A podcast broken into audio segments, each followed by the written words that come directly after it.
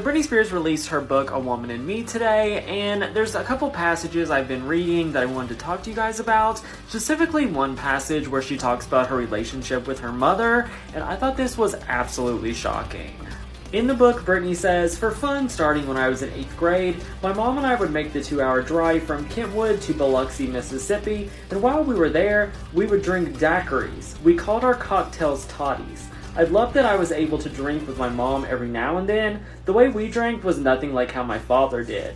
When he drank, he grew more depressed and shut down. We became happier and more alive and adventurous. She said some of my best times with my mom were those trips we took to the beach with my sister. As we drive, I'd sip on a little bitty white Russian. To me, the drink tasted like ice cream. When it had the perfect amount of shaved ice, cream, and sugar, and not too much alcohol, that was my piece of heaven.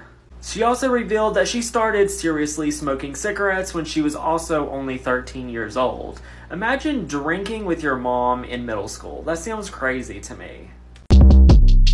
Short Cast Club